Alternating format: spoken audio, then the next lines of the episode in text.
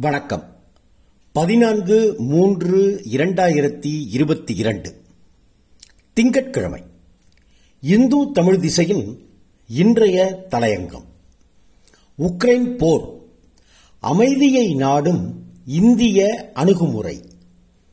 நான்கு மாநிலங்களில் பாஜக வெற்றி பெற்றதை அடுத்து கட்சி தொண்டர்களுக்கிடையே பேசிய பிரதமர் மோடி உக்ரைன் போர் குறித்து பேசும்போது எப்போதும் அமைதியின் பக்கமே இந்தியா நிற்கிறது என்று குறிப்பிட்டிருப்பதோடு அனைத்து சிக்கல்களும் பேச்சுவார்த்தைகளின் மூலமாக தீர்க்க முடியும் என்ற நம்பிக்கையையும் தெரிவித்துள்ளார்.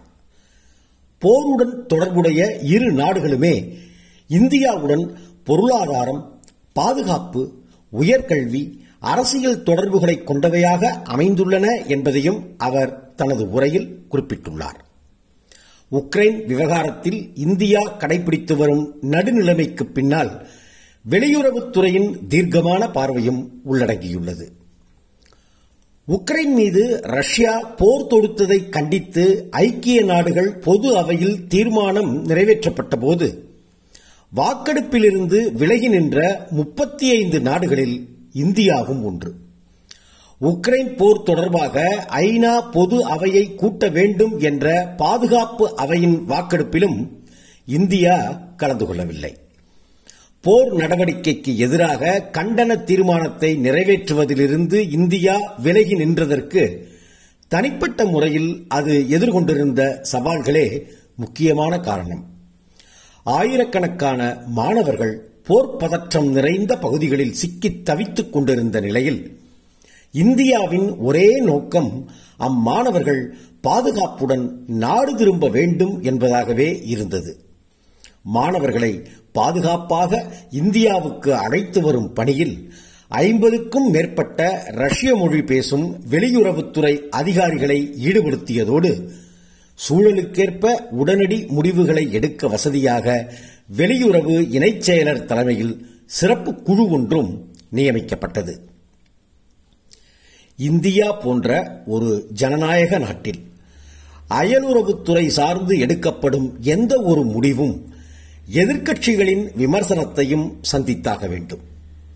உக்ரைன் மீதான குண்டுவீச்சு தாக்குதலை நிறுத்த வேண்டும் என்று ரஷ்யாவை வற்புறுத்துமாறு காங்கிரஸ் கட்சியின் முன்னணி தலைவர்கள் மத்திய அரசை கேட்டுக்கொண்டதோடு இந்தியா தனது வாய்ப்பேச்சு சமாதானங்களை நிறுத்திக் கொள்ள வேண்டும் என்றும் விமர்சித்தனர். அந்த வாய்ப்பேச்சுகள் அவ்வளவு எளிதானவையும் அல்ல.